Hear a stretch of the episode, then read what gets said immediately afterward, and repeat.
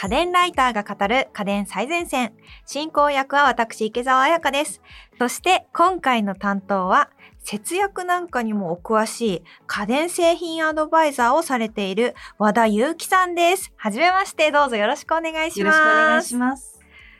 あれ、普段どういった分野の製品をレビューされたりとかしてるんですか、はい、どんなスタイルのレビューなのかみたいな。ね、あのー、生活家電全般ですね。まあ、いわゆる白物と呼ばれているような家電。で、それの、あの、省エネとか節約になるような使い方とか、あの、そういったお話をさせていただいてます。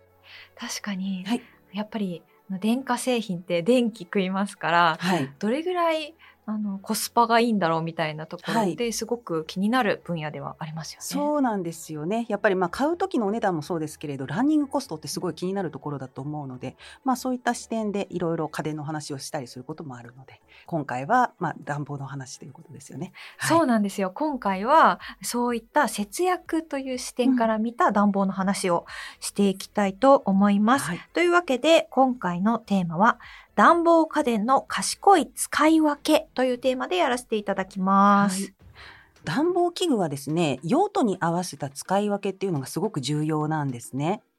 暖房器具に大きく分けて3種類あります。で、まずは空気をこう対流させる。で、そして部屋全体を温める対流式という暖房器具ですね。これはエアコンとかあとファンヒーター、まあ、そういったものですね。こう暖かい空気を吹き出してもう全体を温めるというもの。で、これは広い範囲を全体を温めるので暖房効率はいいんですけれど、ただこう一人で部屋にいる時とかにはちょっと無駄が多いかなと思いますので、まあ、家族が揃ったリビングとかで使うのに適しているというような用途のものです。そして2つ目が、暖房器具から熱を放射して温める輻射式と呼ばれるものです。で、これはストーブとかハロゲンヒーターとか、その暖房器具自体から熱を放射するようなタイプのものですね。で、これはですね、やっぱり広範囲を温めるのにはちょっと不向き。やっぱり直接当たってないと暖かくないですから、まあそういう場合には不向きなんですけれど、暖房器具から直接熱が伝わるため、用途は広いんですね。で、コンパクトで移動もまあ容易なので、まあ例えば屋外とかそういった場所でもね、使うことも可能かなと思います。で足元だけ温めるというような感じで家庭の中ではこうキッチンとか、まあ、そういったところにも向いているかなと思います。こたつなんかもここに入ってくるんですか？そうですねこたつはそうですねこの輻射式に当たるかなと思うんですけれど、まあ、この3番目のですね電動式にも近いところがあるかなと。で、この3番目の電動式というのはですね、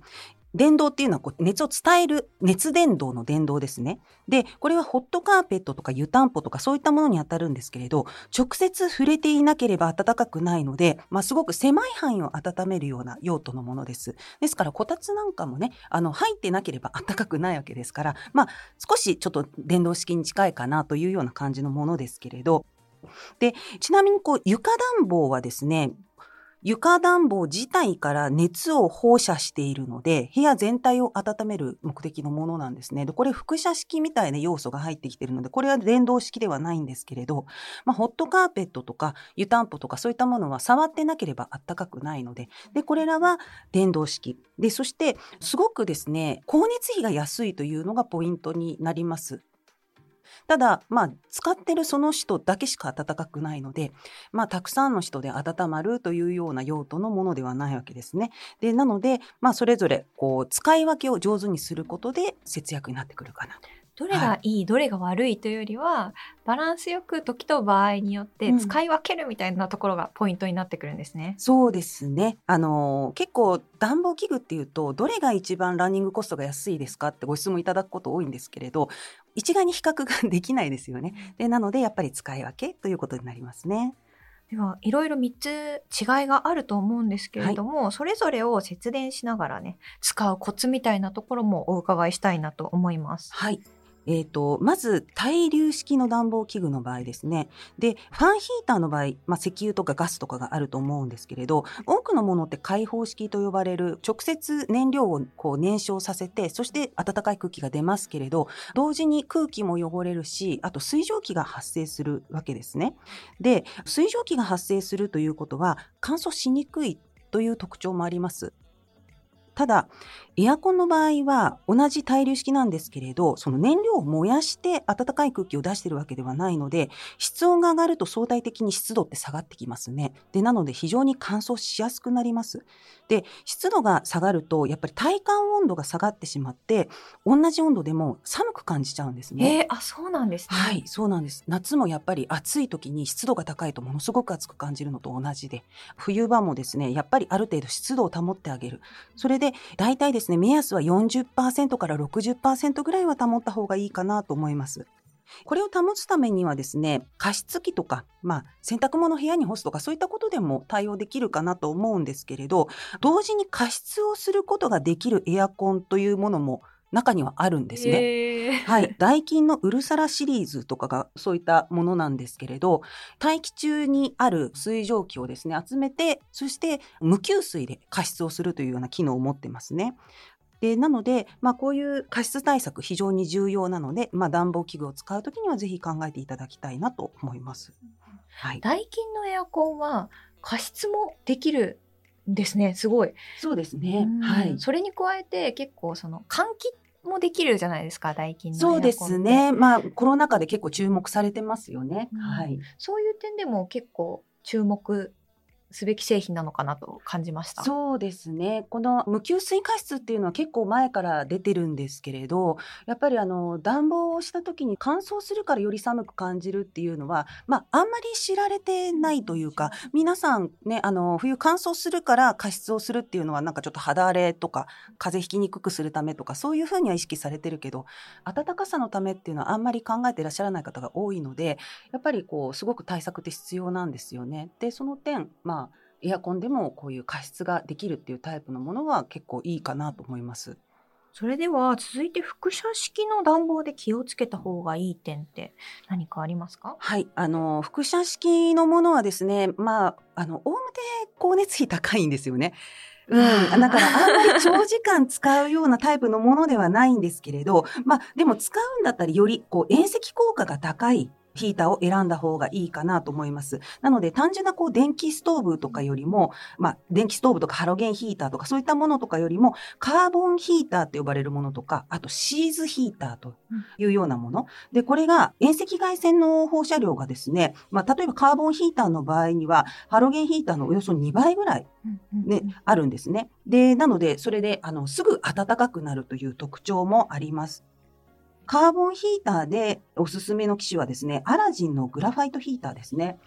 これデザインもすごく素敵でね、結構人気のものですけれど。おじいちゃんおばあちゃん家にもありそうな、あの、クラシカルなデザインをしてるんですけど、はい、現代風にこう洗練されたような部分もあって、はい、すごくレトロ感を感じるそうですね。はい。で、それで遠赤効果もすごく強くて暖かいというものですね。うんはい、結構あったかそう。はい。で、他にはですね、シーズヒーターというのがあります。で、あの、シーズヒーターっていうのはですね、カーボンヒーターほど即断性はないんですけれど、遠赤外線の放射量がすごく多くって、で、カーボンヒーター以上にすごく暖かさを感じやすいという特徴があります。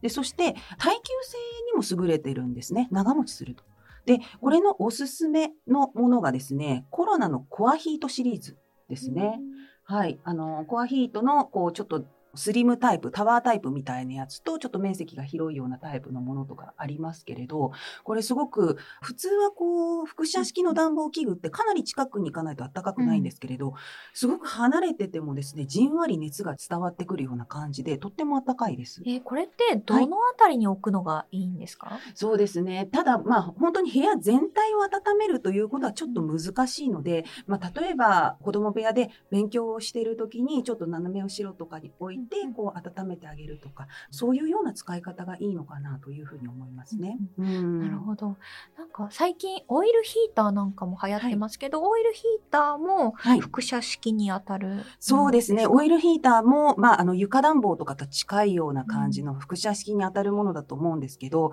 ただですね、オイルヒーターはかなりコストがかかる。そうですね。ランニングコストが。ですよね。そう、空気が汚れなくて、うん、で、風が出ないから、ね、で、埃が舞ったりすることもないし、で、あと触って火傷したりとかしないから安全性も高いというふうに言われてるんですけど、やっぱどうしても コストはね、そうですね。結構かかりますね。やっぱあの、欧米とかで、こうセントラルヒーティングとかの暖房器具とかが発達しているようなところで、光熱費が安いところだったら、まあ、すごくいい暖房器具だとは思うんですけれど、日本だとちょっと厳しいかなという感じがありますね。はい。うちでも導入してて、はい。たまに光熱費に驚くことが。うん大体なんか赤ちゃんが生まれたりとかすると、オイルヒーターがいいって言うから買ったけど、1ヶ月使って次の請求を見てびっくりしてもう倉庫にしまったみたいな、そういう話をよく聞きますよね。うん。確かにね、あの、ほんわかあったかくて、んすごく体には良さそうなんですけどね、かなりコストは高いかなと。あと、この番組の家電最前線にも出てる、はい倉本さんも、もうコスト度外視でオイルヒーターを使っているってあ おっしゃってました。そう、もうなんかあの、本当金に糸目をつけないんだったら使おうかっていう感じですよね。そうですね。なので、まあ、あの、もしコストすごいちゃんと気にされているみたいなうんうんご家庭がほとんどだと思うので、はいまあそういった方は、うんあの、輻射式の中でも、はいあの先ほどおすすめにあった機種を選ぶ。そうですね。感じですかねうんで、まあ家族全員でお部屋にいるときは、やっぱりエアコンとかの方がいい。いかなというふうに思いますね。あはい。りがとうございます。はい。それでは最後に電動式はいかがですか、はい。あの、電動式の暖房器具は、こう、ピンポイントで自分の場所だけ温められるということが特徴ですよね。で、中でもですね、私がおすすめなのは、電気膝掛け。えー、電気膝掛け。うんあの、電気毛布の半分ぐらいの大きさのものなんですけど、ポンチョみたいな形してるものがあったりとか、まあいろいろなタイプがあります。電気膝掛けの場合はもちろん布ですから、もちろん膝掛けとして使ってもいいし、肩にかけてもいいし、あと下に敷いて座れば、まあホットカーペットみたいに床が暖かくなるし、で腰に巻いたりとか、まあいろいろな使い方ができます。で、ほとんどの製品がですね、このコントローラーみたいな場所を外してしまえば洗濯機で洗えるものが多いので、あの、お手入れもすごく簡単ですし、お値段も結構安いんですよね。結はい構電気膝掛けって洗えないようなうんイメージを持ってしまっていたんですけど、そうですよね。洗える製品も結構あるそう、んですね。コードが中に入ってるから洗えないなって思ってる方が多いと思うんですけど、あの、大抵は洗えますね。へえ、あ、そうなんですね。はい。おすすめ商品はどんな商品がありまはいすか、。えっ、と、おすすめ商品としては、パナソニックの洗える電気膝掛け、クルケットというものがありますね。うんうんうんはい。おうんおー、確かに。毛布って感じ毛布って感じ。うん。とってもあったかいと思います。確かに、うんこの毛布自体もあったかそうだし。ですね。もうマイクロファイバーですごいあったかい毛布なんですけど、それがさらに発熱するので、本当に一人でいる時にはもうこれで十分かなっていうぐらいあったかいと思います。一人暮らしの人とかにも本当特におすすめですね。確かに。うんなので、まあこういう一人で温まる場合、電動式いいんですけれど、例えばホットカーペットとかね、こう床に敷いたりとかするものとかだと、こう断熱シートを敷いて暖房効率を上げたりとか、まあそういうのもいい方法かなと思います。そうなんですね。そうですね。やっぱ床の方向にも熱が逃げていってしまいますあので、うん、盲点でした。そうですね。だから下に1枚敷くだけでも全然暖かさ変わります。あとですね、あの、湯たんぽなんかも電動式の暖房器具の一つなんですけれど、なんかすごくこうエコなイメージありますよね。確かにお湯をね、ぽやっぱり入れるっていうイメージが強いから、うんうん電気式でもなんかこう、エそコなイメージがある。よね。なんかあの、湯たんぽって普通にわざわざ夜間とかでお湯を沸かして使うんだったら、普通の電気の安価とかを使うよりもコストがかかっちゃうんですよ。うん、お湯沸かすのってものすごくコストがかかるので、例えばなんかポットとかにお湯がいっぱいあって余ってるから湯たんぽに使うみたいな感じだったらまあ無駄がなくていいと思うんですけど、わざわざ沸かして湯たんぽに使うのであれば、もう電気式の、もうそれこそ膝掛けとかうん。電気安価とか、そういったものを使っていただいた方がですね、無駄がないかなと思います。なるほど、はい。すごい目から鱗の話はがたくさんありましたが、はもう最後に、はい他に日頃から気をつけた方がいいポイントというのがあれば教えていただけると嬉しいはいです。。あの、これ基本なんですけれど、えっ、と、設定温度ですね。あのー、夏は28度冬は20度というのが目安になる温度です。で、まあもちろんこれを絶対守らなきゃいけないというわけじゃないんですけれど、まあこれにあのできるだけ近づけるように、まあ控えめな設定温度を。で、エアコンの場合にはですね、冷房時は1度、暖房時は2度なんて書いてありますけど、最近もっと省エネ効率が上がってるみたいで、暖房時でも1度変えただけでも10%ぐらい消費電力量が減るというふうに言われています。ですので、まあやっぱ少しでもですね、あの設定温度を控えめにする。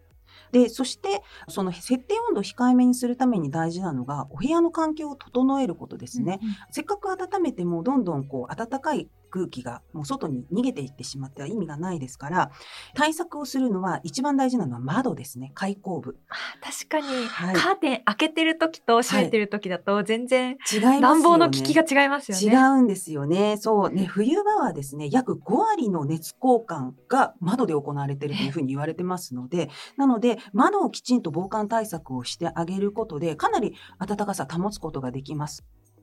で、それで、夏は外側で対策、冬は内側で対策をするというふうに言われていてですね。そうなんですね。はい。夏はですね、外で対策をしないと、まあ、日射が部屋の中に入ってきてしまいますので、内側で対策をしても窓が温まっちゃうんですね。あ、なるほど。はいだから、なんだろう、すだれみたいな。そうそう、すだれとかよしずとか。吉とかはいをかけているみたいな。はい。それが、まあ、正しい対策ですね。うんで、冬は逆に、内側の熱が外に逃げていかないように、カーテンとか、防寒シートみたいなものとか、うんそういったものでもいいし、まあ、とにかく内側で外に逃げていかないような工夫をしていただくのがいいですね。で、あの、カーテンもですね、ちょっと厚手のカーテンに変えたりとか、丈の長いものに変える。で、これも効果的な方法だと思います。なるほど。はい。そっか、カーテンね。そうですね。で、あともう一点としてですね、部屋の上下の寒暖差をなくすことも大事です。冷たい空気ってすごく重いですから、うん床の方に溜まりますし、暖かい空気は天井の方向に集まっちゃうんですね。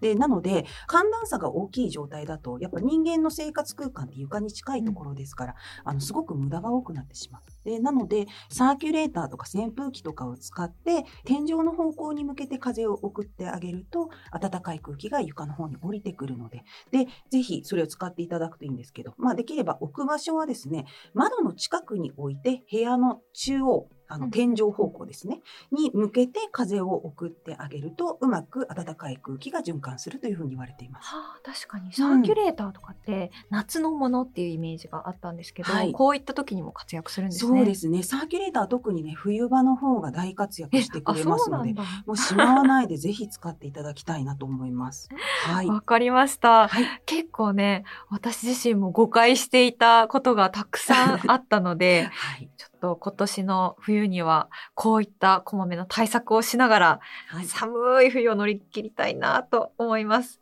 というわけで皆さんもこれから迎える本格的な冬の参考にされてください。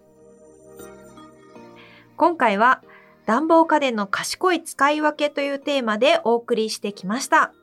家電最前線の番組ホームページでも今回紹介した商品の写真などを載せていますので、ぜひご覧ください。そしてここで番組からリスナーの皆さんへのプレゼントのお知らせです。12月のプレゼントは、シャープ100愛用中のおすすめ家電2021年上半期の回でもご紹介したラドンナトフィーハーフホットサンドメーカー1名の方にプレゼントします。応募にはキーワードが必要です。今回のキーワードは大掃除です。